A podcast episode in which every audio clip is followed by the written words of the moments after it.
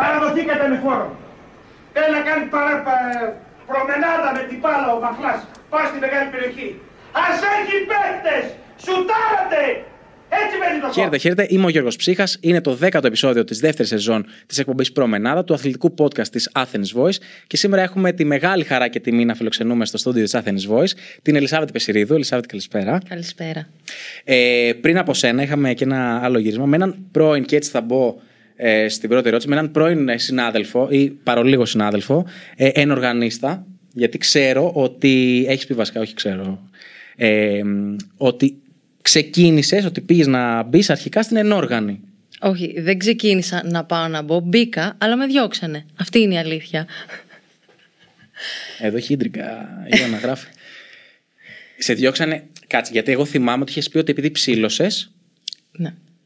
Γενικά πήγαινα ενόργανη κάποια χρόνια μικρούλα όταν ήμουνα, αλλά το σώμα μου δεν με βοήθησε καθόλου. Ήμουνα ψηλή, ήμουνα γρήγορη, ήμουνα δίσκαμπτη αρκετά. Οπότε η ιστορία έχει ως εξής. Μια ωραία μέρα μου λέει η δασκάλα, πρέπει να φύγεις. Οπότε ξέρεις και εγώ σαν παιδάκι με κλάματα όταν σου λέω δασκαλός για κάτι που το αγαπάς ότι πρέπει να φύγεις και να πας στίβο είναι βαρύ. Ε, έτσι ξεκίνησα στίβο, δηλαδή εγώ παρακαλούσα να πάω ενόργανη. Αλλά δεν με ήθελαν. Και σου παρουσίασαν την επιλογή του Στίβου ή από μόνος είπες επειδή θέλω να ασχοληθώ με τον αθλητισμό γενικότερα, να δω τι άλλες επιλογές έχω βάσει του σωματότυπου μου και των δυνατοτήτων μου; Όχι. Δεν είχα καμία επιλογή. Καμία απολύτως. Μου είπαν να γραφτώ στο Στίβο γιατί βλέπανε κάποια πράγματα πάνω μου που ήταν για Στίβο. Το είπαν στους γονείς μου και από εκεί και πέρα οι γονείς μου με το ζόρι με πήγαν Στίβο. Με δεν το είχα ζόρι. άλλη Δεν επιλογή. ήθελες; Δεν ήθελα, όχι, έκλαιγα πάρα πολύ. Ήταν κάτι που δεν το ήθελα, δεν, δεν μου άρεσε καθόλου. Πότε το αγάπησες; Εγώ έχω ακούσει και άλλες συνεντεύξεις σου, οπότε το ξέρω. Αλλά πότε.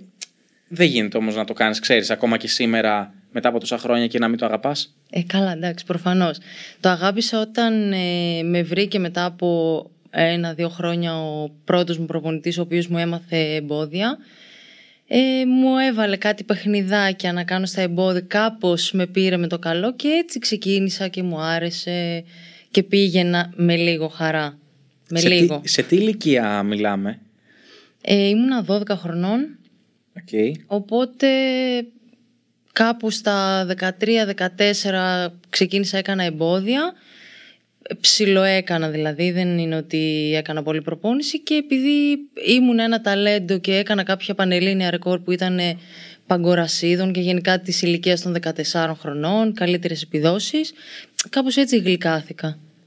Ε, το έχεις πει τώρα γιατί πρόσφατα ε, που κάνουμε τώρα το γύρισμα είχες ε, δώσει συνέντευξη και στο MAD στη Βυργινία και στην Αθηνά. Ε, huge respect για αυτό που κάνουν βέβαια έτσι γιατί είναι πάρα πολύ ωραίο το project τους. Ε, και είχες πει ότι ουσιαστικά μέρος της κινητήριας δύναμης για να ασχοληθείς ε, και να μπεις κανονικά σε όλο αυτό το τρυπάκι, ας το πούμε, ήταν και οι επιτυχίες. Δηλαδή, έβλεπες ότι ήσουν καλή, έβλεπες ότι διακρινόσουν και λες: Οκ, αυτό. Δεν ήταν μέρος, ήταν αυτό. Μόνο. Αυτό μόνο. Δεν είχα κανένα άλλο κίνητρο. Δεν μου άρεσε που πήγαινα στίβο. Απλώς γλυκάθηκα με τις επιτυχίες και ήταν κάτι που η τότε αναγνωρισιμότητα στην τοπική κοινωνία μου άρεσε. Πάνω στην Κατερίνη, σωστά; Πάνω στην Κατερίνη. Ε, και τώρα στην, ε, στην Αθήνα, πόσο καιρό έχεις κατέβει; Περίπου 11 χρόνια. Ναι. Α, δεν το λες και πρόσφατα. Νομίζω ότι ήταν λιγότερο. Όχι, έχει πάρα πολύ καιρό. Τώρα είσαι, ε, όχι στην Ηλιούπολη. Τώρα είμαι στο σύλλογο της Ηλιούπολης. Στη- ναι. Τώρα αυτό προσπαθώ να θυμηθώ. Ε, μ, πότε ήταν η στιγμή, γιατί μου είπες ότι είχες διάφορες διακρίσεις και ως ε, πανκορασίδα. Ποια ήταν όμως η στιγμή, ξέρεις, που είπες, κοίταξε να δεις Ελισάβετ, οκ, αυτό θα το κάνουμε γενικότερα, αυτό, αυτή θα είναι η δουλειά μας το εξής. Δηλαδή, που εκεί πέρα, που έγινε διακριτό σε σένα ότι κάνουμε κάτι για να μ, αθλούμαστε και πού άρχισε και γινόταν, ξέρεις, ότι αυτό θα είναι το επάγγελμά μας το εξής. Πριν 11 χρόνια. Ήμουν σχετικά μεγάλη όταν το πήρα απόφαση, γιατί όπως σου είπα μου ερχόντουσαν πάρα πολύ εύκολα οι επιτυχίες. Κακό μεν, γιατί δεν έκανα καμία προσπάθεια, Αλλά έφτασα 20 χρονών για να πω ότι ή θα συνεχίσεις για να κάνεις το κάτι παραπάνω ή θα σταματήσεις και θα πας σπίτι σου. Ε, και έτσι αποφάσισα να πω ότι θα το κάνω μέχρι τέρμα που λένε. Κατέβηκα στην Αθήνα, βρήκα την προπονήτριά μου την Ιωάννη της μου και ο πρώτος στόχος ήταν ή θα πάμε Ολυμπιακούς Αγώνες ή θα πάμε σπίτια μας. Πήγες Ολυμπιακούς Αγώνες. Θα πάμε, θα πάμε και εκεί πέρα. ε, έχω κρατήσει, θα σου πω, στους αθλητές που έρχονται εδώ πέρα γενικότερα είναι μια πολύ μάστερ ερώτηση που κάνω σε σένα δεν την κάνω, θα την έχω προσαρμόσει. Γιατί, ε, γιατί έχεις ήδη απαντήσει και η απάντησή σου με τρίγκαρε τόσο πολύ που θα σου κάνω διαφορετική ερώτηση. Εντάξει, πάμε. Ε, για τις θυσίες τέλος πάντων που, που γίνονται από τους αθλητές και, και εσύ χαρακτήρισες τις θυσίες αυτές επιλογές. Ότι κοίτα, ε, κοίταξε να δεις, είχες πει νομίζω πάλι στην Βυργινία και στην Αθήνα ήταν. Ε, ότι κοίταξε να δεις, ήταν επιλογή μου. Αν δεν ήθελα, δεν θα το έκανα. Ο, και μάλιστα έχω, θυμάμαι ότι έχεις πει χαρακτηριστικά 300 από τις 365 μέρες του χρόνου όχι μετανιώνεις ε, ε, ότι μπορεί να λες ότι ξέρω εγώ αυτό ήταν σταματάω Ναι. και η ερώτησή μου είναι οι υπόλοιπες 65 μέρες τι λες τις υπόλοιπες 65 μέρες ότι εντάξει ok okay. Πόσο ευτυχισμένη είμαι που κάνω αυτό το άθλημα. ναι είναι Είναι θέλω να πω, εντελώς είναι- αντίθετα. Δεν είναι τις 65 μέρες είμαι απλά χαρούμενη. Είμαι πολύ ευτυχισμένη που κάνω αυτό που μου αρέσει, αυτό που αγαπάω. Το ότι πλειονότητα όμως των ημερών του χρόνου που λες δεν μπορώ να σταματάω, πού βασίζεται; Στις δυσκολίες, στο ότι έχεις να αντιμετωπίσεις, ε, ξέρεις, πολλά μη και πολλά. Ξέρεις, δεν πρέπει; Όχι, όχι, καμία σχέση. Είναι η ψυχολογική πίεση. Του να τα καταφέρω, να περάσει η μέρα, να βγει όπως πρέπει, όπως θέλω εγώ να βγει, για να μου δώσει το κάτι παραπάνω για την επόμενη μέρα. Ε, Είναι πάρα πολλά πράγματα. Δεν είναι μόνο ότι κάνω μια προπόνηση και άντε, εντάξει, έγινε. Ε, Έχουμε τρελή ψυχολογική πίεση. Είναι ένα εντελώς διαφορετικό κομμάτι ο πρωταθλητισμός σε όλα τα αθλήματα, όχι μόνο στο στίβο το οποίο καθημερινά είναι αλήθεια, είναι ψυχοφθόρο. Γι' αυτό όλοι, βασικά οι περισσότεροι αθλητές γυρνάνε στο σπίτι τους και κάθε βράδυ σκέφτονται γιατί το κάνω αυτό στον εαυτό μου, μήπως να τα παρατήσω; Αλλά ξέρεις όταν έρχεται η επιτυχία, όλα αυτά τα μήπως να τα παρατήσω, είναι, τα ξεχνάς. Δεν, δεν υπάρχουν. Μου έχεις δώσει υπέροχες πάσει για να κάνω πάρα πολλές ερωτήσεις από το πόσο σημαντικό είναι να υπάρχει κάποιος άνθρωπος από τις ομοσπονδίες ε, να συζητάς μαζί του ενώ ψυχολόγο έτσι καθαρά το λέω ε, για τις στιγμές που αποθαρρύνεσαι από το να συνεχίσεις θα πάμε και σε αυτό γιατί είναι ένα κομμάτι ψυχική υγεία που την έχουμε θίξει πάρα πολλές φορές ε, θέλω να μείνω λιγάκι όταν ήσουν 20 χρονών όταν πήρες την απόφαση όταν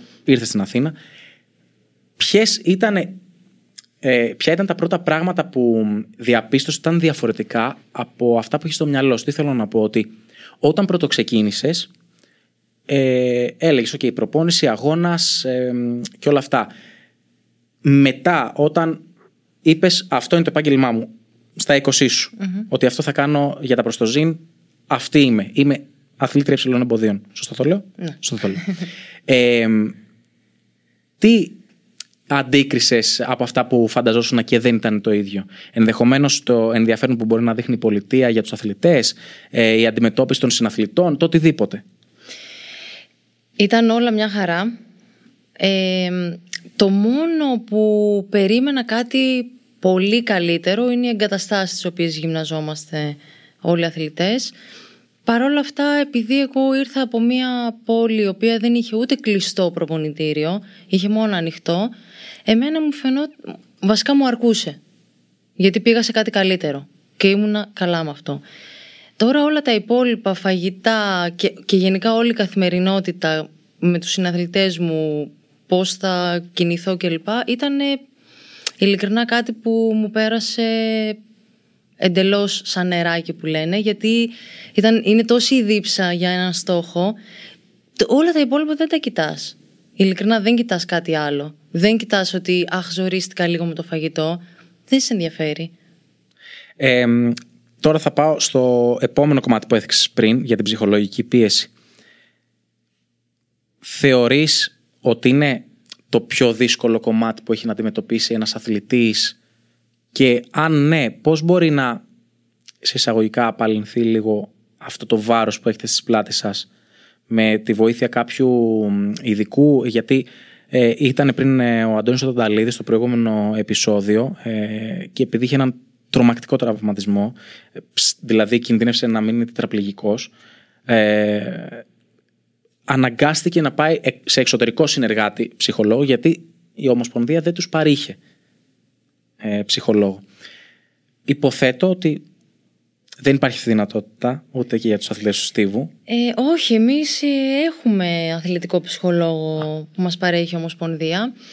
Απλώς γενικά θα έλεγα ότι οι αθλητές του Στίβου είμαστε λίγο παραπάνω εγωιστές και δεν μπορούμε να βοηθηθούμε πολύ εύκολα από έναν ψυχολόγο. Σίγουρα κάτι παραπάνω θα μας δώσει, αλλά και πάλι νομίζω ότι όταν ε, αποφασίσεις μόνος σου να αφήσεις εντελώς το βάρος της κοινωνίας, το, τα χρήματα, το οτιδήποτε μπορεί να απασχολήσει έναν αθλητή για να κάνει τη δουλειά του, μόνο αν το πάρεις μόνος σου απόφαση μπορείς να απαλλαχτείς από αυτό και να κάνεις ε, κάποια πράγματα επειδή σου αρέσουν και χωρίς να έχεις ψυχολογική πίεση πάνω σου. Και πάω στο τρίτο λοιπόν που, ερώτημα που μου γεννήθηκε από αυτά που είπες ε, προλίγου, ότι ο κόσμος δεν μπορεί να αντιληφθεί. Σε ενοχλεί ενδεχομένως, γιατί δεν θυμάμαι ποιος το είχε πει, ότι Ok, okay, ο κόσμος βλέπει αυτά τα 10 δευτερόλεπτα που θα τρέξουμε, τα 15, whatever, αυτά τα τρία άλματα που θα κάνουμε. Και το καθεξής. Αυτά είναι τα 90 λεπτά που θα παίξουμε για τους ποδοσφαιριστές. Ε, και πάει λέγοντας. Σε ενοχλεί αυτή η αντιμετώπιση, ενδεχομένως αυτό που έχουν στο μυαλό τους οι περισσότεροι, ότι έλα μωρέ, εντάξει, η Πεσηρίδου, ok. Okay. Πάει την προπονησούλα της, ok, okay, προσέχει λίγο τι θα φάει, πάει εκεί πέρα τρέχει, ε, έχει τους χορηγούς, ε, σε μάντε. Το συνηθίζω αυτό. Είμαι λίγο ιντριγκαδόρος. Ε, σε ενοχλεί αυτό γιατί ξέρεις τι, είμαστε και σε μια εποχή που καλώς ή κακώς έχει τον, τον ασυμμάζευτο με τα social media, δυστυχώς. Ε, το έχω πει άπειρες φορές ότι είναι ίσως από τα μεγαλύτερα πλήγματα που έχει φέρει η πρόοδος τεχνολογίας τα social media. Ε, ναι, σε, σε πειράζει αυτό; Πολύ. Πάρα πολύ. Με πειράζει όταν ένας άνθρωπος είναι στον καναπέ του και βγαίνει δημόσια να κάνει ένα σχόλιο γιατί η Πεσηρίδου έτρεξε 13.50 που μπορεί να μην είδε καν τον αγώνα, έτσι. Απλά είδε ένα αποτέλεσμα. Και γι' αυτό βέβαια δεν φταίει μόνο ο άνθρωπος που το γράφει. Φταίνει και αυτοί που τα δημοσιεύουν. Όταν κάποιος δημοσιεύει η Πεσηρίδου έτρεξε 13.50 αλλά μπορεί η Πεσηρίδου να έπεσε σε τρία εμπόδια, να σηκώθηκε και να ξαναέτρεξε, δεν το γράφουνε. Γράφουν ένα τελικό αποτέλεσμα. Οπότε ο άλλος θα κάτσει από τον καναπέ του και θα κρίνει. Ασχολίαστο κι αυτό. Δεν ξέρει καν τι σημαίνει αθλητισμός, δεν ξέρει πόσες ώρες προπονήσει γι' αυτό. Με ενοχλεί, όχι απλά πολύ, πάρα πολύ με ενοχλεί αυτό το πράγμα. Είναι σαν να.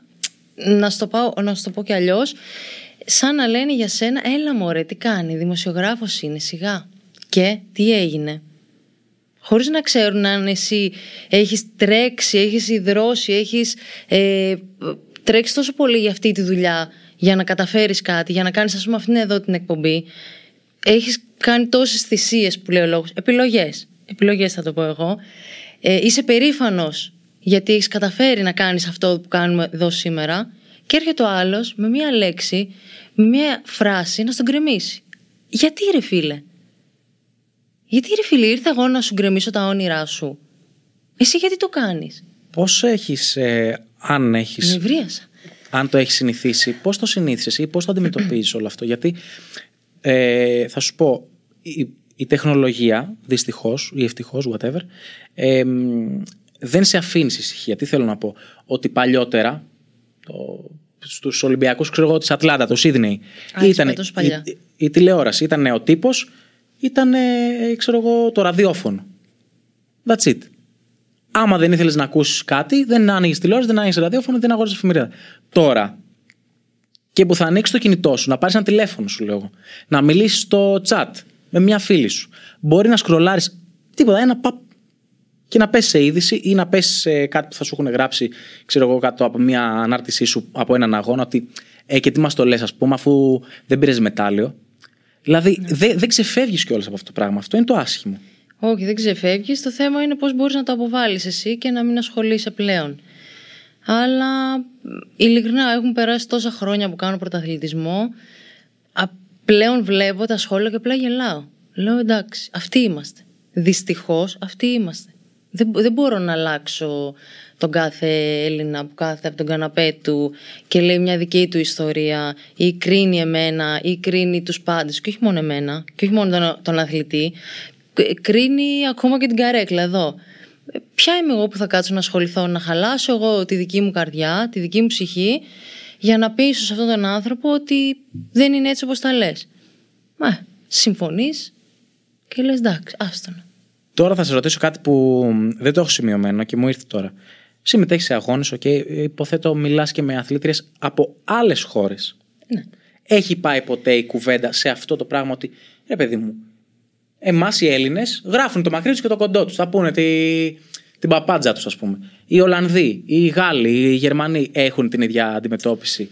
Όχι, δεν, δεν έχει φτάσει η κουβέντα ε, προς τα εκεί. Απλώς επειδή πολλοί αθλητές γνωρίζουμε και κάποιους αθλητές από το εξωτερικό και γενικά επειδή είμαστε συνέχεια μαζί, ε, τους top αθλητές της κάθε χώρας τους έχουν πάρα πολύ προστατευμένους. Οπότε θεωρώ ότι δεν ε, αφήνουν και πολλά πολλά. Σε πειράζει που. Βασικά, προφανώς σε πειράζει. Μπράβο, ρε Γιωργάρα. Τι ερώτηση. Το Πούλιτζερ. Λοιπόν, ε, σου λείπει αυτή η προστασία. Δηλαδή, θέλω να πω ότι τώρα, μετά από τόσα χρόνια, την έχει χτίσει μόνος σε αυτή την προστασία. Αλλά δεν θα έπρεπε να σα την παρέχει το ίδιο το κράτος, η ίδια η πολιτεία, οι ομοσπονδίες. Εμένα προσωπικά δεν μου λείπει, γιατί είμαι εντάξει πλέον, αλλά θεωρώ ότι τα νέα παιδιά που έρχονται και ξεκινάνε πρωταθλητισμό χρειάζονται. Χρειάζονται λίγο παραπάνω προστασία, γιατί τα social όσο περνάει ο καιρός εξελίσσονται και ξεφεύγουν πιο πολύ τα πράγματα. Οπότε σίγουρα τα νέα παιδιά θα χρειαστούν Δηλαδή, αυτό που λες κάτι. ε, μου έκανε πάρα πολύ εντύπωση. Δεν θυμάμαι πριν από πόσο καιρό το διάβαζα, για να μην πω τώρα ό,τι να είναι. Ε, είναι καιρός όμως. Για τη Τζέγκο. Δηλαδή, μιλάμε για μια αθλητρία φοβερή. Ε, που ήδη από τώρα που είναι μικρή, είναι 21 αν δεν κάνω λάθος. 22. 22 max. Και δείχνει τι μπορεί να καταφέρει και τι έχει καταφέρει ήδη. Και οκ, νομίζω σε έναν ή δύο αγώνες Δεν οκ, πήρε μετάλλιο. Ναι, Wow. και πέσανε να τη φάνε. Ναι. Δηλαδή είναι απίστευτο αυτό το πράγμα. Δεν χαμπαριάζουν. Όχι, τι, δεν χαμπαριάζουν ότι μιλάνε για ένα κοριτσάκι, γιατί είναι κοριτσάκι. Ούτε σκέφτονται πόσο μπορεί να πληγώνεται αυτό το παιδί, το οποίο δεν έχει εμπειρία. Ήταν ξαφνικά, βγήκε στον πρωταθλητισμό, ταλέντο, ε, ήρθε πολύ γρήγορα στη φόρα, πολύ γρήγορα βγήκε στα social το όνομά της κλπ. Και ήταν κάτι που σίγουρα δεν μπορεί να το διαχειριστεί η ίδια. Δεν σκέφτονται τι κακό μπορεί να έχουν κάνει σε αυτό το κορίτσι. Επειδή σαν ιστορία, δηλαδή ε, βγήκες και εσύ ταλέντο, αμέσως ακούστηκε το όνομά σου. Πήραν καθόλου τα μυαλά σου αέρα να πεις Είμαι, ξέρω εγώ, η νέα τάδε. Είμαι η απίστευτη, είμαι η φοβερή. Ούτε Facebook δεν είχαμε. True that. True that. True that. Εντάξει, δεν είναι τώρα να αποκαλύψουμε την ηλικία μας, αλλά δεν υπήρχαν αυτά. Το Φλεβάρι του. Όχι, εντάξει. Φλεβάρι είναι σίγουρα. Εγώ; Ναι. Φλεβάρι, μέχρι εκεί. Φλεβάρι. Ε, όχι 13. 12. 12. Τώρα εντάξει, η χρονιά δεν χρειάζεται. Τέλος, μια χρονιά. Αλλά εντάξει, όχι, δεν υπήρχαν ε, social. Θεωρείς ότι αυτό σε προστάτεψε. Γιατί ήσουν και σε μια μικρή κοινωνία, είπες. Ήσουν αναγνωρίσιμη. Μόνο από εφημερίδες, ό,τι βλέπαμε. Και αυτό εντάξει. Πόσο δημοσιότητα να πάρει. Ε, τα μυαλά μου δεν πήραν αέρα, δεν μ' άφησαν και οι γονείς μου να πάρουν αέρα και να ήθελα. Αλλά ποτέ δεν γύρισα να πω Α, είμαι η τάδε. Εντάξει. Θεωρείς ότι είναι πιο πιθανό λόγω των social media να, να γυρίσει να το πει Κοίταξε, θα κάποιος σου πω, νέος τώρα; μπορεί- τώρα θα το πούνε σίγουρα.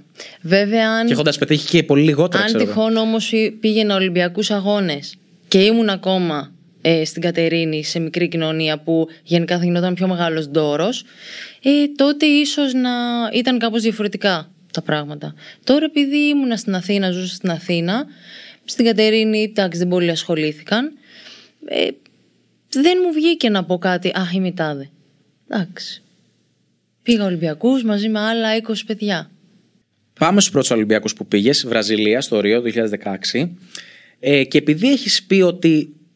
Εντάξει, λόγω και του γεγονότος ότι ήταν μια φτωχή χώρα, εξακολουθεί να είναι, είναι μια φτωχή χώρα η Βραζιλία, δεν ήταν έτσι όπως το περίμενες. Ωστόσο, η εμπειρία των Ολυμπιακών Αγώνων αυτή καθ' αυτή είναι σπουδαία.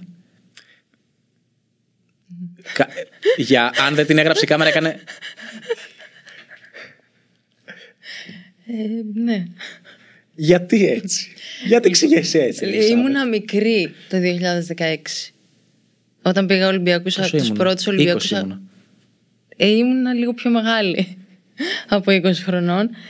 Ε, οπότε, ξέρεις την εμπειρία, δεν την έζησα πολύ καλά. Αγχώθηκα, ήμουνα, δεν είχα την εμπειρία, τη, κάποια τρελή εμπειρία να πω ότι α, έχω πάει σε πολλούς μεγάλους αγώνες οπότε εντάξει δεν είναι κάτι και ήταν κάτι πώς να σου το εξηγήσω ρε παιδί μου ήταν το απομυθοποίησες. εντελώς όμως εντελώς. Δεν ξενερώνεις Πή... σαν αθλήτρια όχι ναι. σαν Ελισάβετ. Ξενέρωσα όταν πήγα εκεί ε, με τόση χαρά και μας είχαν πάνω από το κεφάλι μας να μας πούνε προσέξτε θα σας κλέψουν, προσέξτε, προσέξτε όταν είσαι 20 χρονών Κατάλαβες. Ε, φοβάσαι. Δεν ξε, νομίζεις ότι δεν μπορείς να προστατεύσεις τον εαυτό σου τόσο εύκολα. Οπότε... Δε, δεν το έζησες όπως το Καθόλου δεν το έζησα. Άρα δεν το περίμενες και του Τόκιο τόσο με ζέση. Εντάξει, το Τόκιο Καλά, ήταν... το Τόκιο ήταν θλίψη γιατί ήταν και κορονοϊός. Καλύτερα να τα ακύρωναν. Δεν ξέρω τώρα γιατί έγινε αυτό. ήθελα κάτι καλύτερο. Μετά έλεγα θα πάω στο Τόκιο για ρεβάνς Καμία ερβάνση.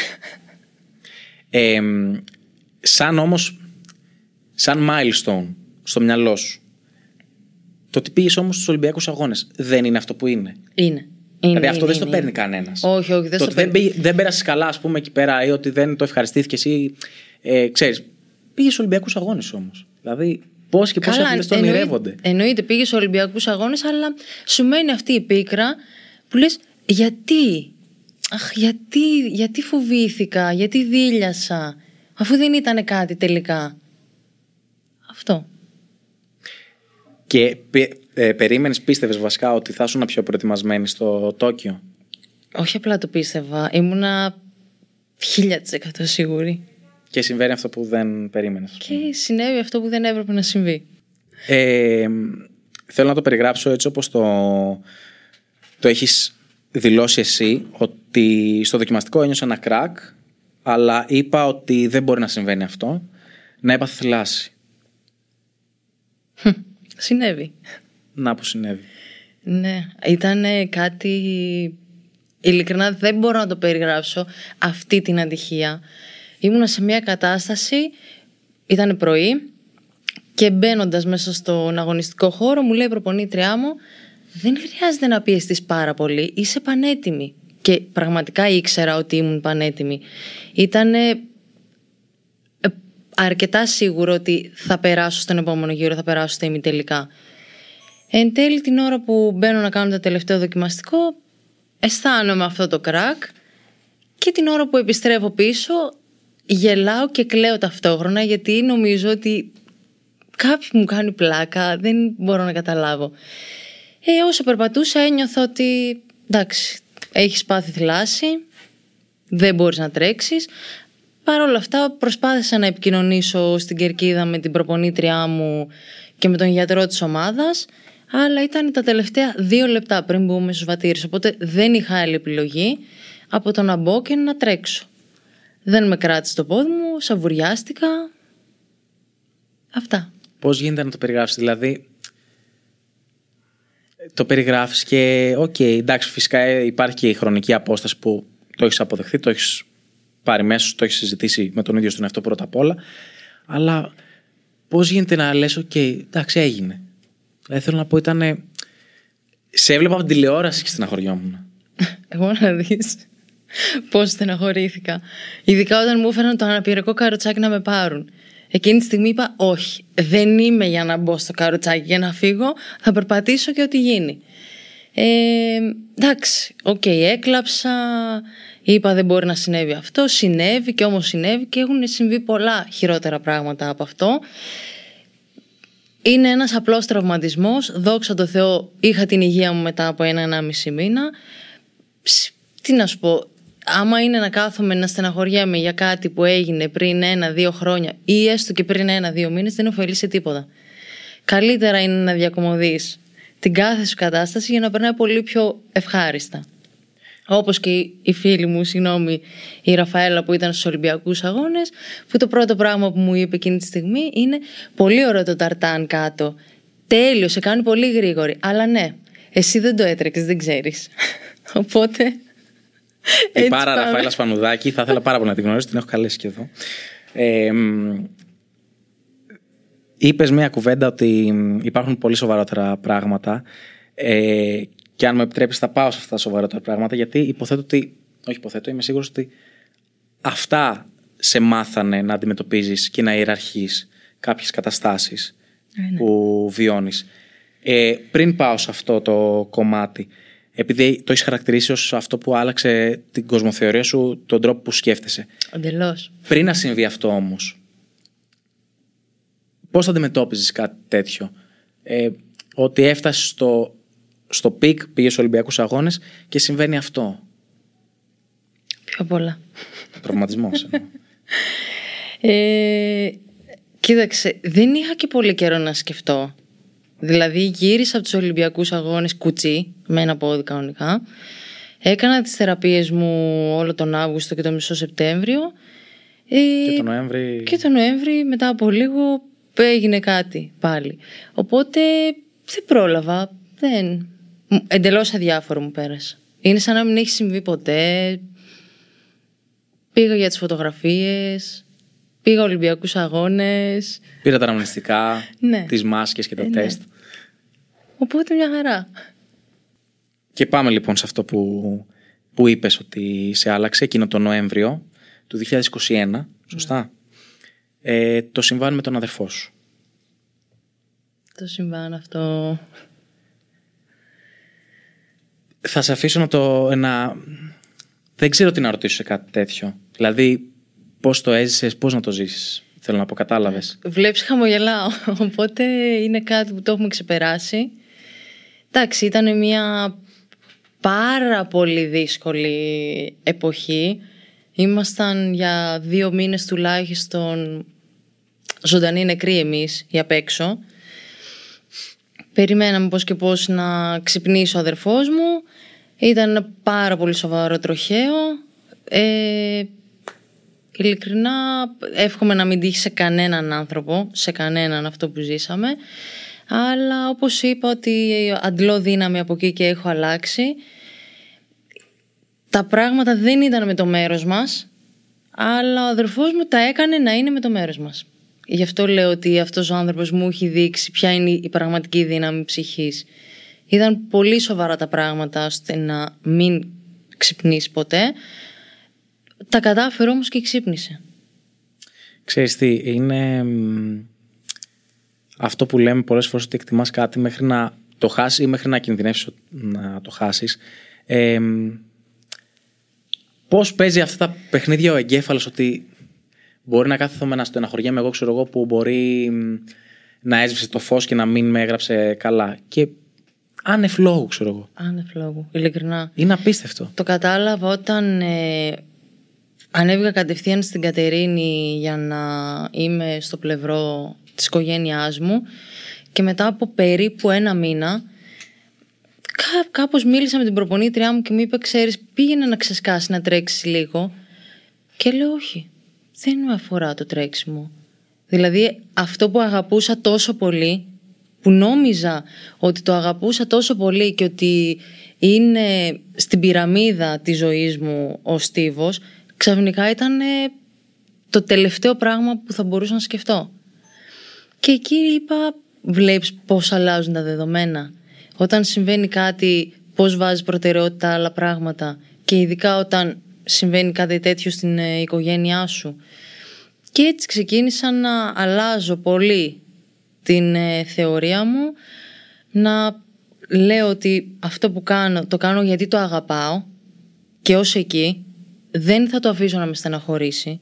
Δεν μπορεί να μου κάνει κακό για να με στεναχωρήσει. Μια αποτυχία δεν μπορεί να στεναχωρήσει τον αθλητή. Είναι μέσα στο πρόγραμμα. Όπως μέσα στο πρόγραμμα είναι ότι ε, μπορεί να χάσω το τρένο. Γιατί να στεναχωρηθώ αν θα χάσω το τρένο; Υπάρχει άλλο τρένο από πίσω. Το θέμα είναι να στεναχωρηθείς για, για πράγματα που είναι αλήθεια πολύ σοβαρά. Όπως το να έχεις έναν άνθρωπο τη μία μέρα δίπλα σου και την άλλη μέρα να μην τον έχεις.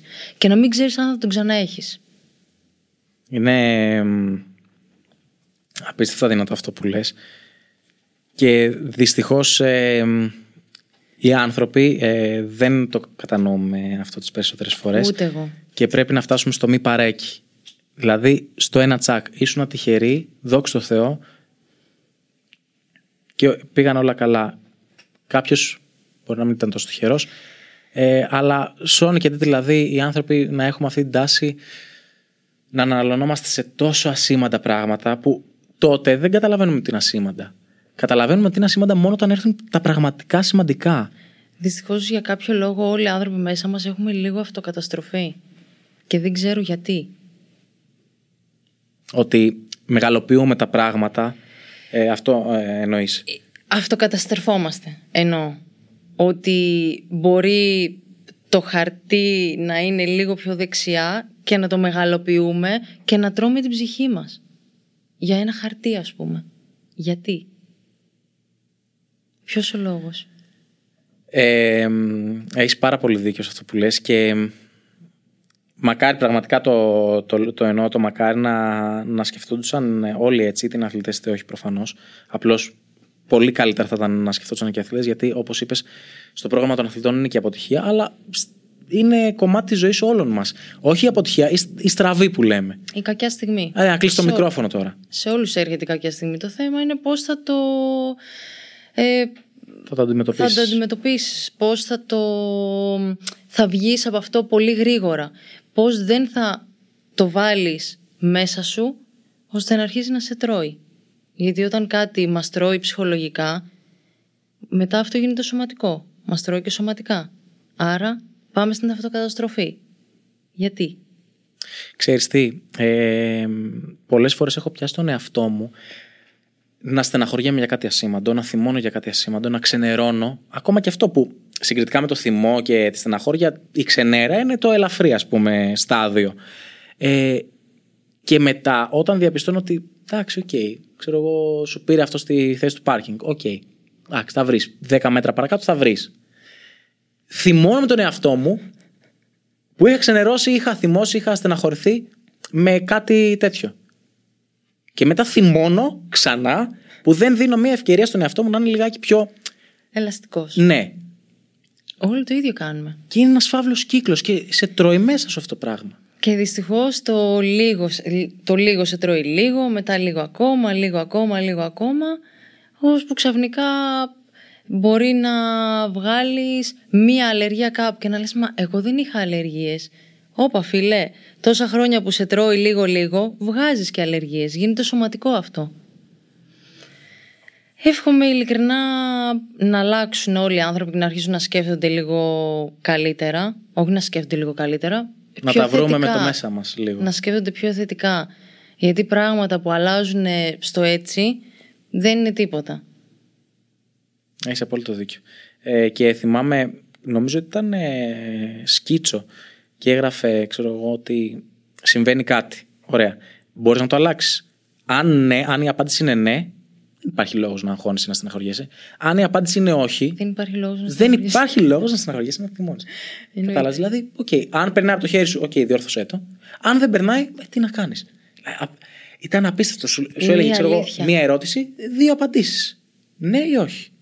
Αν ναι, μη στεναχωριέσαι. Αν όχι, μη στεναχωριέσαι. Και το διάβαζα και δεν, δεν μπορούσα να το χωνέψω. Καθόμουν και το κοίταζα και έλεγα πόσο δίκιο έχει. Τόσο απλό.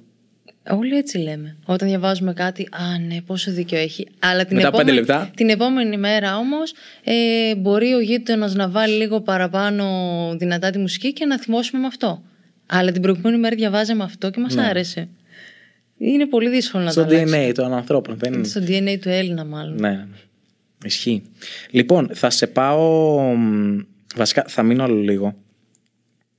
Γιατί έχεις πει ότι συνέβη ό,τι συνέβη και μετά το έχεις χαρακτηρίσει το, το άδειασμα. Μετά άδειασες, μετά ξέσπασες. Τον Ιούνιο, το καλοκαίρι τέλος πάντων του ίδιου έτους. Ναι.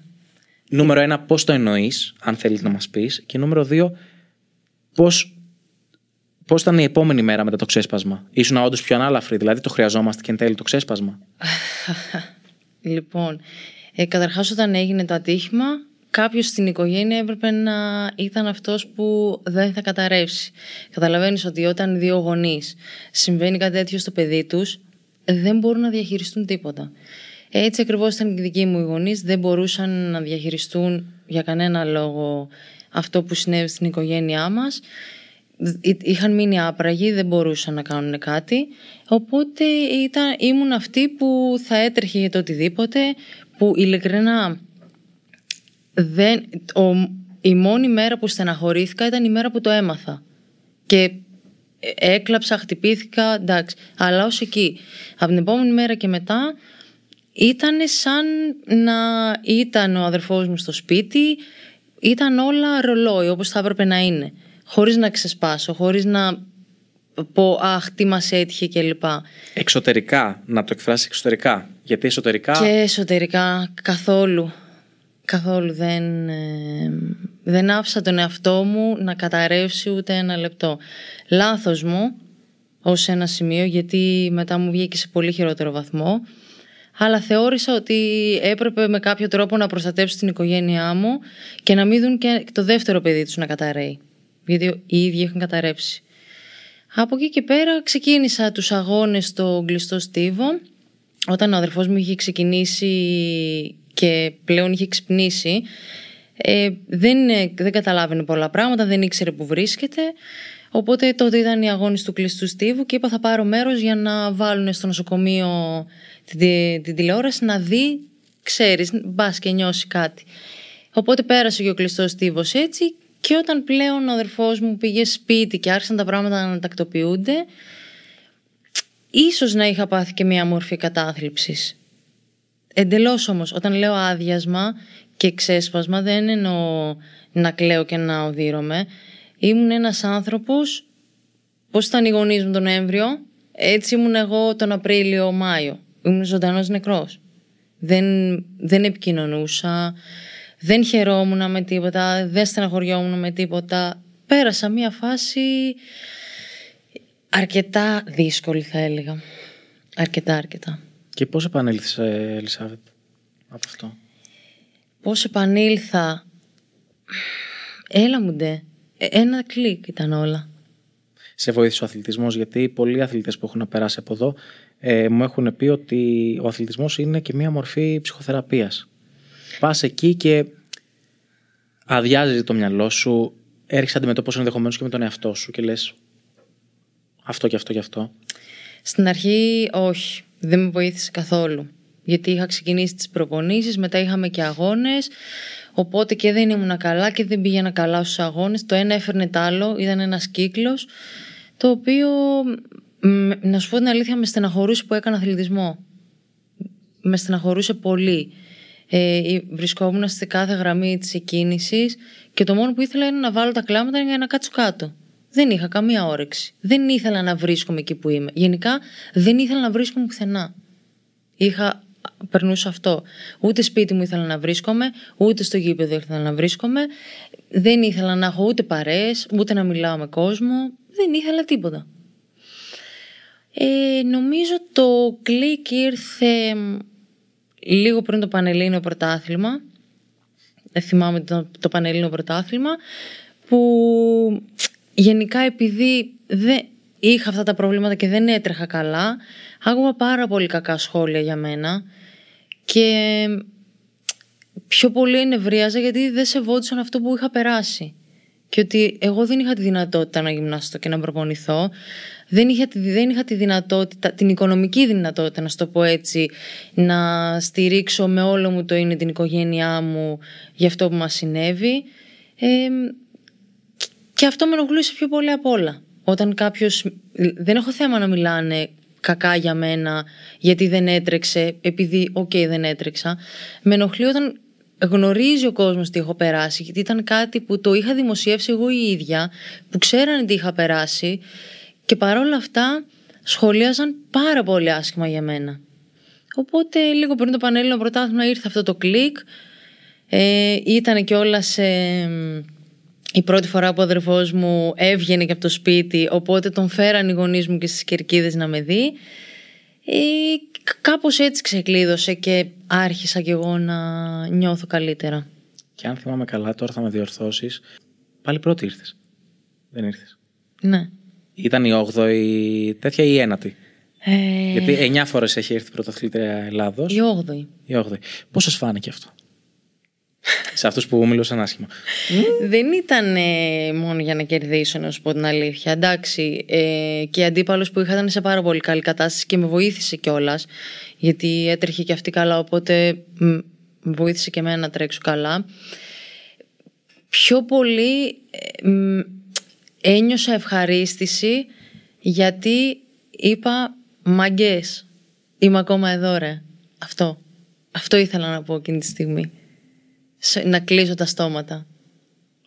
Ε, όσο περνάει σε αυτό το δύσκολο διάστημα, γιατί μου έρχεται πάρα πολύ στο μυαλό αυτή η ατάκα που λέμε όλοι, ξέρω εγώ, ότι στα εύκολα και στα όμορφα είναι όλοι μια χαρά, δίπλα σου, α, Πεσηρίδου, πρωταθλήτρια, Βαλκανιονίκης και γαμό, ε, Ολυμπιακοί αγώνες και έτσι, τούμπανο.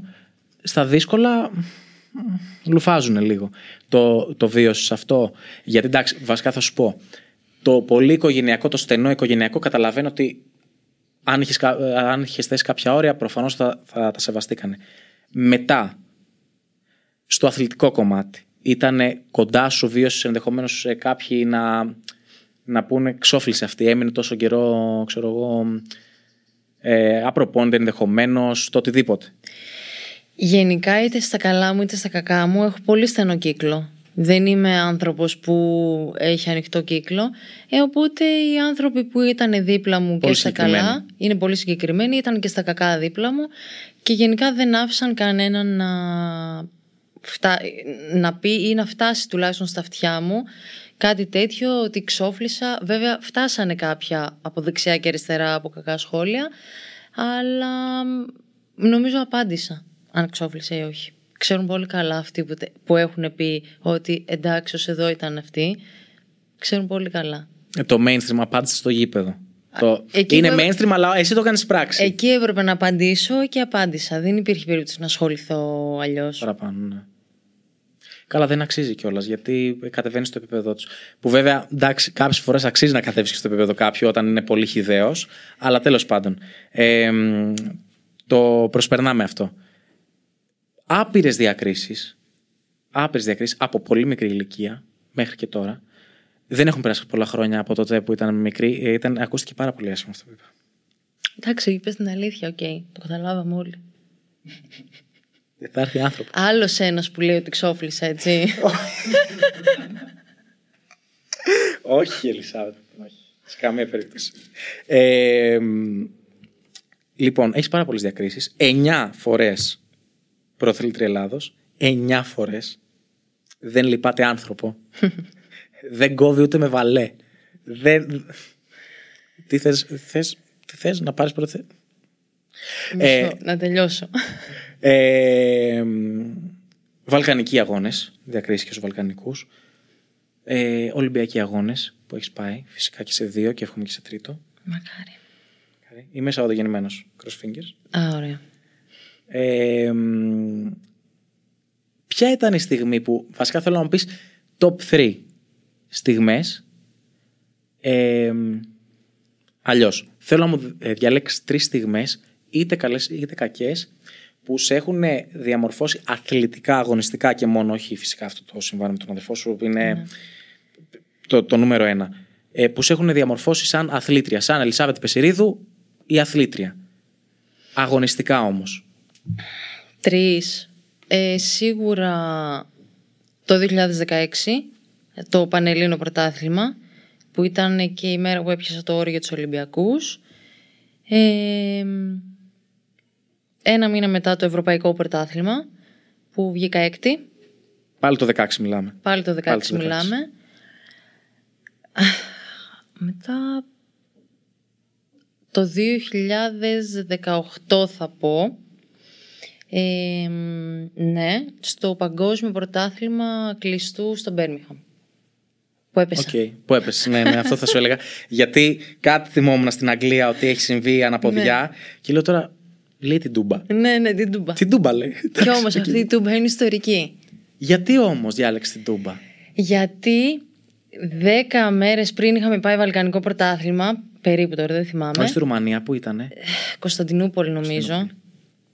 Και κόλλησα ίωση όταν γύρισα πίσω στην Ελλάδα και είχαμε το παγκόσμιο πρωτάθλημα. Εντάξει, εγώ κλασικός Έλληνας, μπαίνεις λίγο Google, βλέπεις τι συμπτώματα έχω, ας πάρω αυτά τα φάρμακα, καταλαβαίνεις. Οπότε ήμουν περίπου πέντε μέρες τουλάχιστον με 40 πυρετό, Μια χαρά. μια χαρά. Σήκω και πάτα το. Μέχρι που αγανάκτησα και πήρα τηλέφωνο τον γιατρό της Ομοσπονδίας Γιατρέ, πεθαίνω. ναι, του λέω έχω πυρετό. Μου λέει τέλος πάντων πάρω αυτό, αυτό και αυτό. Λέω, τα έχω πάρει, λέω όλα γιατί τα έχω ψάξει. Αλλά λέω είμαι πέντε μέρες. Πέντε μέρες μου λέει πόσο, λέω με 40. Έρχεσαι, μου λέει τώρα νοσοκομείο.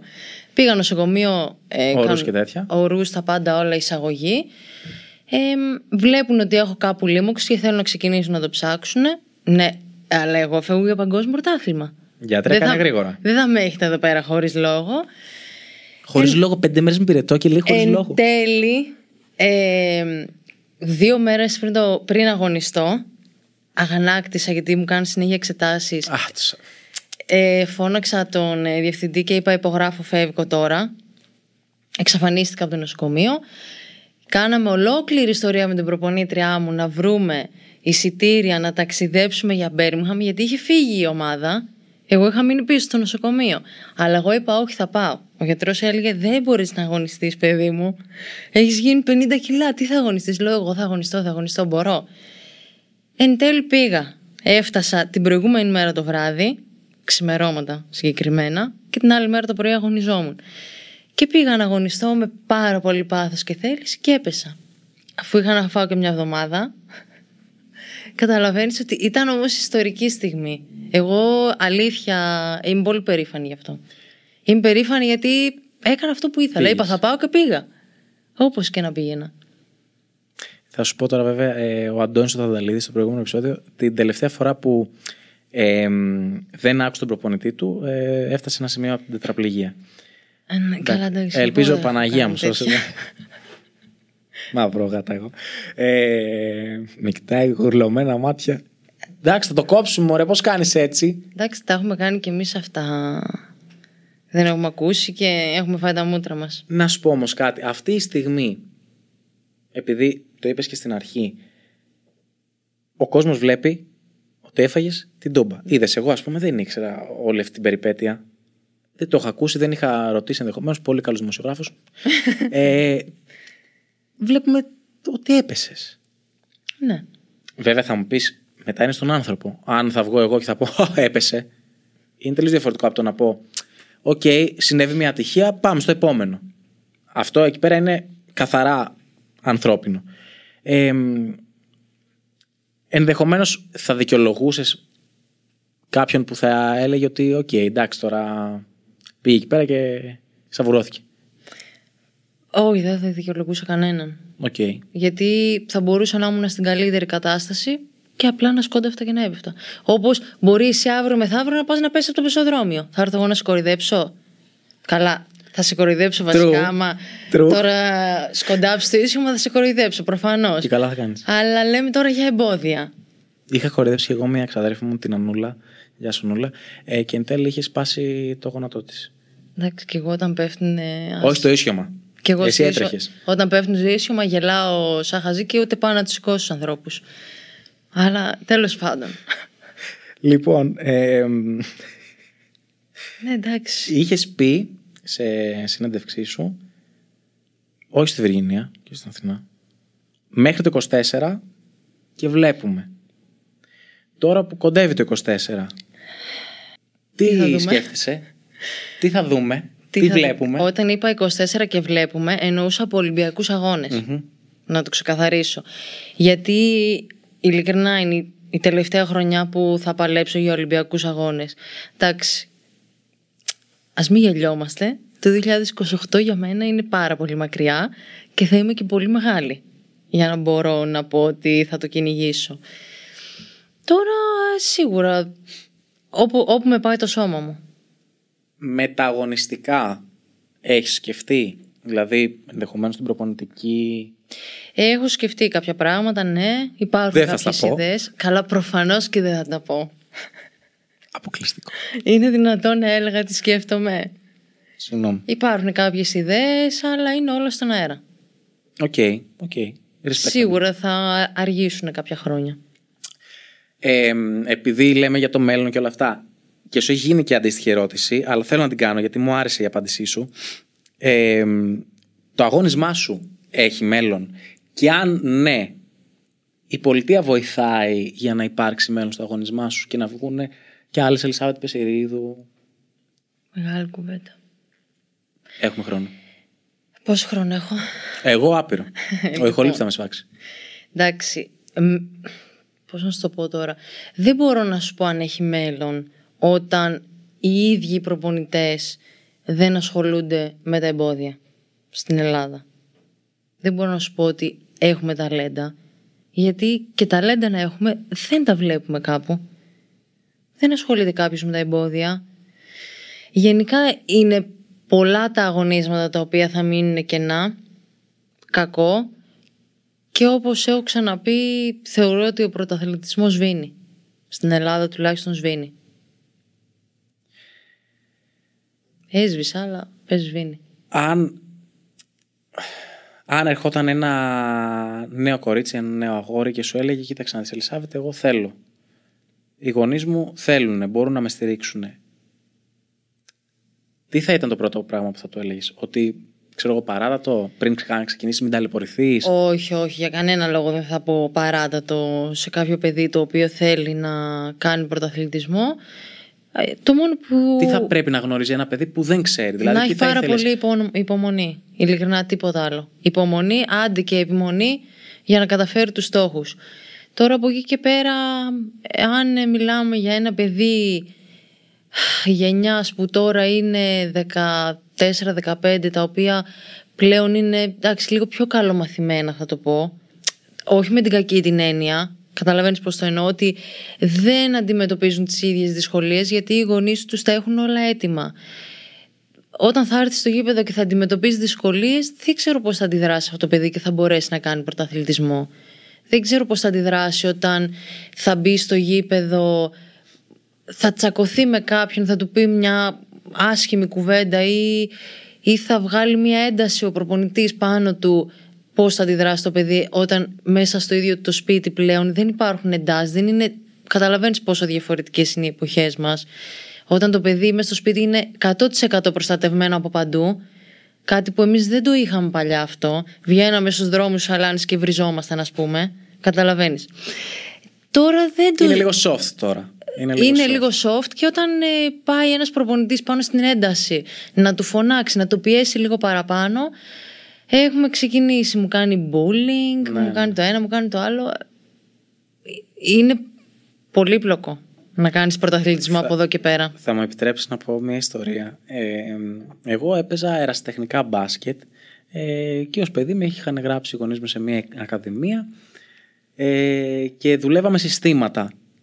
Εγώ δεν μπορούσα να καταλάβω τέλος πάντων το σύστημα γιατί ξέρω εγώ έπρεπε να ανέβω να κάνω screen ας πούμε όποιος ξέρει από μπάσκετ θα καταλάβει και ήταν κάτι απλό, το λέω και εγώ τώρα, όμως με την απόσταση στη χρονική. Τότε δεν μπορούσα να το καταλάβω 11-12 χρονών. Δεν ήμουνα ο Σπανούλης Junior. Ε, Βασίλη, έλα. Ε, δεν μπορούσα να το καταλάβω και κάποια στιγμή, αφού μου το έχει πει τρει-τέσσερι φορές προπονητής, τι κάνει ο Θεός, ο απίστευτος. Παίρνει τη, τη τζάντα με τις μπάλες και μου λέει: Κάνε λίγο πιο αριστερά, Γιώργο μου. Το αφήνει εκεί πέρα που ήμουνα.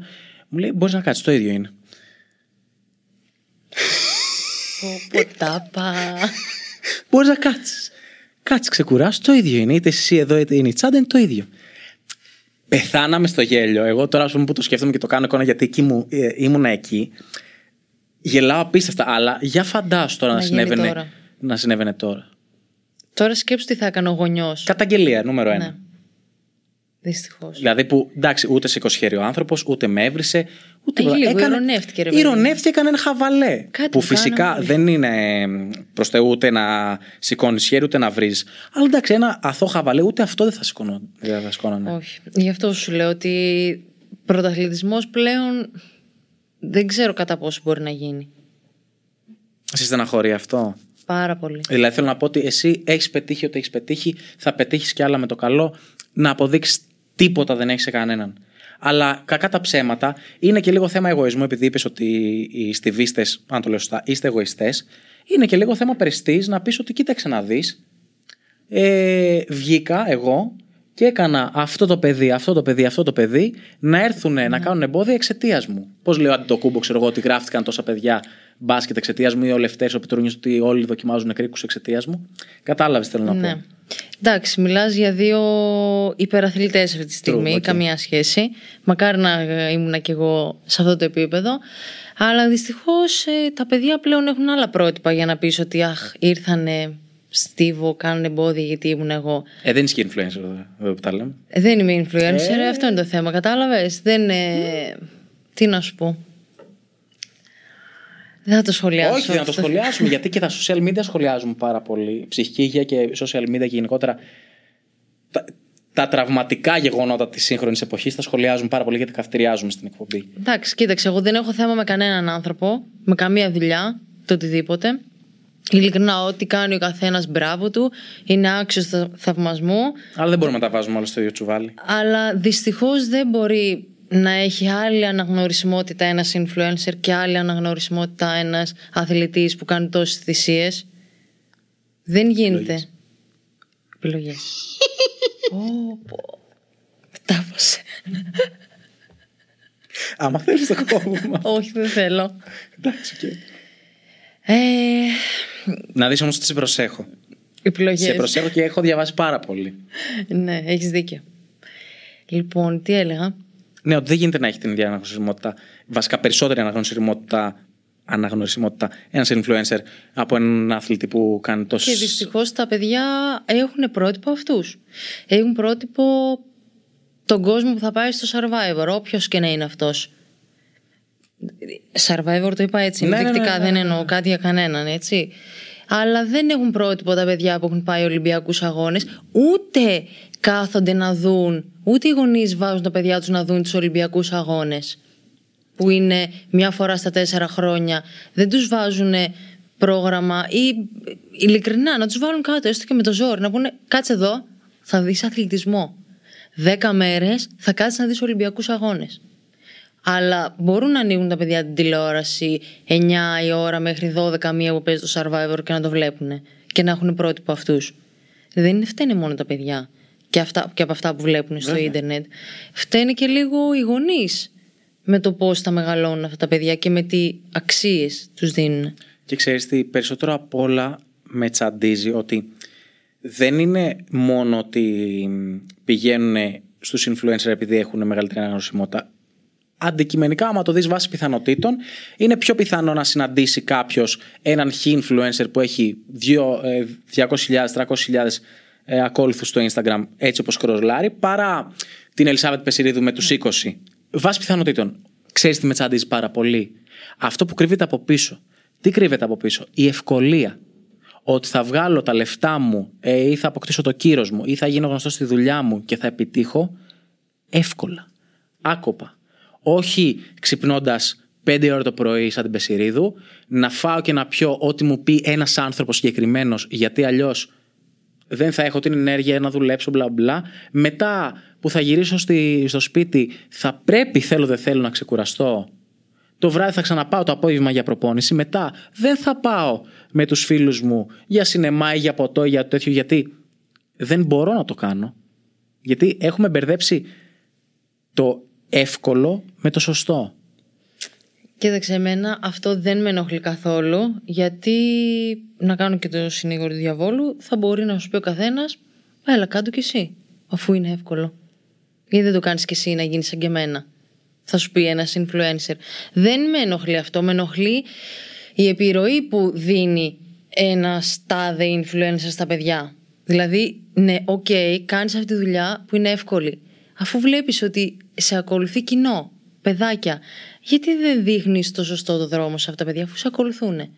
Γιατί πρέπει να δείξεις αυτά τα παιδιά πώς θα βάλουμε ιαλουρονικό στα χείλη, πώς θα γίνουμε όλες μια κοψιά οι γυναίκες; Δείξε κάτι διαφορετικό. Εγώ μαζί σου να βγάλεις τα εύκολα τα χρήματά σου και να είσαι, αναγνωρι... να είσαι αναγνωρίσιμος και ειλικρινά να σε θαυμάζουν και πιο πολύ από μένα. Είμαι οκ με αυτό. Αλλά δείξε κάτι σωστό. Δείξε στα παιδιά ότι εσύ σαν influencer πηγαίνεις στα γήπεδα, γυμνάζεσαι, τρως σωστά, ε, κοιμάσαι καλά. Δείξε κάτι άλλο. Ε, ή εκμεταλλεύσου το βήμα που σου δίνεται ε, για να γνωρίσεις στα παιδιά αυτόν τον άνθρωπο. Τι ίδια λέμε. Αν δεν θέλεις να προάγεις, ρε παιδί μου, την ε, γυμναστική ή τη σωστή διατροφή, ok. Okay. Αλλά πήγαινε και κάνε αυτό που κάνω εγώ, ας πούμε. Πήγαινε στην Ελισάβετ και πες. Πώς και ασχολήθηκες με τον αθλητισμό, μπλα μπλα μπλα μπλα. μπλα. Να προβληματιστεί ένας νέος άνθρωπος. Δυστυχώς δεν γίνεται. Θα σε πάω. Ε, θα συνδυάσω τον αθλητισμό με τα social media και θα σε ρωτήσω κάτι που με, μου τρεβελίζει εγώ το μυαλο Social media και αθλητές. Πολλοί αθλητές το χρησιμοποιούν φυσικά. Βασικά, όχι. Θα, θα το πάω αλλιώς πλέον εταιρείες ή χορηγοί, να το πούμε και έτσι, σπόνσορε, okay, ε, έχουν πολλοί από αυτούς σαν προαπαιτούμενο όχι μόνο τις αθλητικές σας επιδόσεις, αλλά και την αναγνωρίσιμότητά σας στα social media. Δηλαδή, δεν τους φτάνει ε, να είναι η Πεσηρίδου που θα πιάσει τα όρια για το Παρίσι. Τους νοιάζει όμως η Πεσηρίδου να έχει και 100.000 followers. Όλοι. Όχι περισσότεροι. Ξέρεις, εγώ το είπα Είναι για βασικό- να είμαι ευγενή. Είναι βασικό κριτήριο πλέον το Instagram για όλους τους χορηγούς. Τι θα ανεβάσεις, πώς θα το προωθήσεις. Στην ουσία ο αθλητής γίνεται προϊόν και πουλάει τον εαυτό του για να πάρει κάποια χρήματα. Κάποιες χορηγίες. Αλλά μ, εντάξει, καλός κακός αυτή είναι η εποχή όμως πλέον. Δεν μπορούμε να τα βάλουμε με τους χορηγούς και με την κάθε εταιρεία γιατί θέλουν το Instagram. Πρέπει να συμβιβαστούμε και εμείς σε αυτήν την εποχή. Η εποχή είναι social, οπότε θα δειχτούμε και εμείς στα social. Ειλικρινά, είναι κάτι που το καταλαβαίνω αυτό. Θέλω να σου πω όμως ότι ε, δεν. Είναι έξω από τους εαυτούς μας. Ναι, σου δηλαδή πω την εσύ αλήθεια. είσαι να προπονηθείς, να πιάσεις τα ωριά σου, να πας στους αγώνες σου, πανελλήνια, βαλκανικά, ευρωπαϊκά, παγκόσμια, Ολυμπιακούς. Τώρα να πρέπει να σκεφτείς και ότι κοίταξε να δεις, πρέπει να έχω και στα social ένα σοβαρό προφίλ, ένα σοβαρό, κατάλαβες παιδί μου, να, ε, να δείχνω ότι είμαι σε εισαγωγικά και εκτός εισαγωγικών ταυτόχρονα καλή πολίτρια, γιατί θα έρθει ο χορηγός με το τάδε προϊόν, βρόσιμο, ε, ρουχισμό και όλα αυτά, το οτιδήποτε, και θα μου πει, κοίταξε να δεις, θα ήθελα να σου δώσω λεφτά, τα οποία είναι αναγκαία γιατί τρεχαγύρευε η πολιτεία, ε, αλλά βλέπω ότι είσαι λίγο αμήχανη με τις φωτογραφίες, λίγο αμήχανη με την κάμερα. Μα ρε φίλε, δεν είναι αυτή η δουλειά μου. Εγώ να τρέχω ξέρω, αυτή είναι η δουλειά μου. Εντάξει, και εσύ έχεις τα δίκαια σου έτσι πώς τα λες, αλλά και οι εταιρείες έχουν και αυτές τα δίκαια τους. Πώς θα διαφημιστούν ε, από έναν αθλητή όταν ε, όλοι, σχεδόν βασικά, δεν ξέρω για τα, για τα υπόλοιπα αθλήματα, όταν εγώ στους αγώνες δεν μπορώ να διαφημίσω την εταιρεία. Σε όλους τους αγώνες πλέον δεν μπορείς να διαφημίσεις την εταιρεία. Ωραία. Αυτή η εταιρεία τι όφελος θα έχει από σένα όταν στους αγώνες δεν βλέπει πουθενά το όνομά της; Στα social δεν βλέπει πουθενά το όνομά της; Γιατί να σε βοηθήσει εσένα. Επειδή είσαι καλή αθλήτρια; Ναι. Ναι, Όχι, ναι, δεν ωραία. έπρεπε να είναι έτσι. Ναι, οκ, αλλά η εταιρεία που θα φανεί; Πουθενά; σε συνεντεύξεις, καλή ώρα μπορεί να αναφέρεις εσύ κάποιον ε, χορηγό σου. Δηλαδή, κατάλαβες θέλω να πω ότι. Πρέπει να συμβαδίζουμε κι εμείς με την εποχή όμως. Καταλαβαίνω ότι και εμένα δεν μου αρέσει και εμένα με πιέζει πολλές φορές αυτό το πράγμα, αλλά είναι σαν να έχεις εσύ ένα κινητό Nokia 3310. Δεν θα σου πω συμβιβάσουμε την Τον εποχή. Είναι το ίδιο. Και να μένουμε πίσω; True. True. Λοιπόν, και τώρα δεσμεύομαι ότι τελειώνω, δεν θα σε κουράσω άλλο.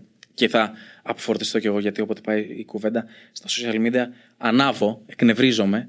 Ε, Όπως εκνευρίστηκα εγώ πριν. Ναι. Α, θες να συνεχίσουμε για social media, γιατί πριν με εκνεύρισες σε μένα. Πάμε, έχω να πω. Ου. Ε, 60 100 τελικά. 100 ρε. 100. Τι, και είπα- Σε έχω δει είπα 60 εγώ- στο τέτοιο, στο, στο σεφ. Στο σεφ. Έχω πει εγώ ποτέ ότι μου αρέσουν τα 60. Όχι, αλλά Α, ρωτάω, να με ρωτήσω. 100, 100. Γιατί έχεις τρέξει και 60. Τρέχω και 60 μέτρα με εμπόδια, αλλά μέχρι να ξεκινήσω εγώ, μέχρι να σηκωθεί το ένα πόδι, έχει βρωμίσει το άλλο. Γι' αυτό 100, 100, 100. Βολεύει, είναι μακριά, φτάνω. Τους προλαβαίνω. Ναι. Πάμε και στην τελευταία ερώτηση. Λοιπόν, που είναι πιο φαν. Ε, θα σου λέω κάποια επίθετα και θα μου λες όμως την πρώτη λέξη ή φράση, αλλά θα το δικαιολογείς γιατί μπορεί να είναι κάτι inside, ε, που σου έρχεται στο μυαλό. Όπα. Λοιπόν, Ιωάννα Σιώ μου. Την πρώτη λέξη ή την πρώτη φράση. Αγανάκτηση. Μου είπες την πρώτη λέξη. Θέλω να είμαι ειλικρινή. Την αγαπά πάρα Πρέπει να πολύ. του το εξηγήσω όμως τώρα αυτό. Ναι, όχι. Ε, τώρα αυτό μου ήρθε. Γιατί τσακωθήκαμε κιόλας χθες. Ή για εσάς που βλέπετε το επεισόδιο πριν από τέσσερις μήνες. Οπότε τώρα ακούγεται αλόκοτη. όχι, λοιπόν, την αγαπά πάρα πολύ. Αλλά είμαστε δύο γυναίκες με ένταση. Ξέρεις Έλα, τι- δεν το πιστεύω. ξέρεις Που τι λέγανε και γίνεται στο... κάθε μέρα, ε. Τσακωνόμαστε. Ναι. Ναι. Γιατί όμως; Γιατί έτσι Τα ετερόνυμα πρέπει. έλκονται όμω να μου Έτσι, πεις. έτσι Γι' αυτό πάνε υπάρχει και καλή καλές συνεργασία. σχέσεις. Σωστό. Ε, Τατιάνα, Γκούσιν. Τρελή. Είναι. Αν είναι με χαρτί γιατρού, πρέπει σίγουρα να μας πεις γιατί. Όχι, λοιπόν, είναι το άλλο μου μισό στην τρέλα. Έχουμε εντελώς τα ίδια vibes. Εντελώς. Οπότε, όσο τρελή είμαι εγώ, άλλο τόσο είναι και αυτή. Οκ. Ε, Βούκοβιτς. Ακόμα πιο τρελή. Όλοι για δέσιμο έτσι. Τι είναι; Όλοι, ειλικρινά, πες κανένα σοβαρό άνθρωπο. Εμένα σοβαροί μου φαίνονταν. Τώρα εσύ λίγο τους έχεις απομυθοποιήσει. Δεν είμαστε σοβαρές, δυστυχώς. Δεν θέλω να στενοχωρήσω. Ε, και η Μαρία είναι μ, στα ίδια κύματα. She's go with the flow. Ποια είναι χειρότερη, η Τατιάνα ή η Μαρία; Δηλαδή, Απ' τις από δύο ποια ή απ' περιμένει το τις τρεις; χειρότερο; Από τις δύο ή από τις Και η τρεις. Ιωάννα. Και, Α, από για μένα από μέσα. σένα. Ναι. Δεν ξέρω αν θα είσαι επίοικη με τον εαυτό σου ή αυστηρή. Γι' αυτό δεν βάζω εσένα. Θα σου πω, δυστυχώς εγώ τις παρακινώ. Μετά ένα σπρώξιμο, πολύ λίγο. Θέλει η Τατιάνα. Πάει μέσα Είναι πιο εύκολα. Τα παίρνει εύκολο να εύκολα. ξεφύγει. Ου, ναι. Και τρίτη πάει η Μαρία. Οκ. Και ακόμα ένα κορίτσι θα πω. Τη Ραφαέλα Σπανουδάκη. Κολλητή. Μην πεις τρελή πάλι. Ω, κολλητή. Είπα κολλητή. Τρελή μου ήρθε εντωμεταξύ, αλλά είπα κολλητή. Κολλητή. Ένας Ναι. άνθρωπος που σου είπε στους Ολυμπιακούς Αγώνες που έχεις τραυματιστεί. Ωραίο ταρτάν. Α, που να ξέρεις, δεν έτρεξες. Καλά. Να ξέρεις ότι με τη Ραφαέλα έχω μία σχέση καλύτερη και από αδερφική. Καλύτερη. Οπότε εμείς πάντα τις κακές μας στιγμές τις διακομωδούμε. Ό,τι και να μας συμβεί. Δηλαδή και αυτή να τραυματιστεί, μπορώ να πάω πάνω από το κεφάλι της και να γελάω. Είναι- δεν έχεις Τι καριέρα. Α, όχι, τα λέμε. Τα λέμε στο μεταξύ μας αυτά. Να ξέρεις. Αλλά είμαστε... Ειλικρινά είμαστε σαν αδερφές. Και τώρα το πιο δύσκολο. Αν ρωτούσα και την Ιωάννα και την Τατιάνα και τη Μαρία και τη Ραφαέλα μία λέξη που θα πρέπει να συμφωνούσαν για σένα. Μη μου πεις τρελή. Όχι. Το έχω βγάλει και έχω φύγει. Όχι. Θεότρελη. Πώς με έπαιξε μπαλά έτσι. Ναι. Κόψτε το. Θεότρελη. Ναι. Ωραία, να ρωτήσω κάτι γιατί και εγώ είμαι κεφαλόνι, είμαι τρελός. Πώς την ορίζει όμως την τρέλα; Πηγαίνουμε σπίτια και πατάμε κουδούνια. Όπως όταν ήμασταν 10 χρόνων. Έλα μωρέ, Και τρέχουμε. όχι. Απλά γενικά είμαι ε, ο καραγκιόζης της παρέας. Εντελώς ο καραγκιόζης της παρέας. Ok. Ok. Δηλαδή δεν θεωρείς ε, τρελό έναν άνθρωπο που μπορεί να μιλάει έτσι με τις φίλες της. Ότι ειλικρινά μπορεί ας πούμε η, η Ραφαέλα να πέσει κάτω, να ματώσει το κεφάλι και εγώ πάνω να γελάω πάνω από το κεφάλι της.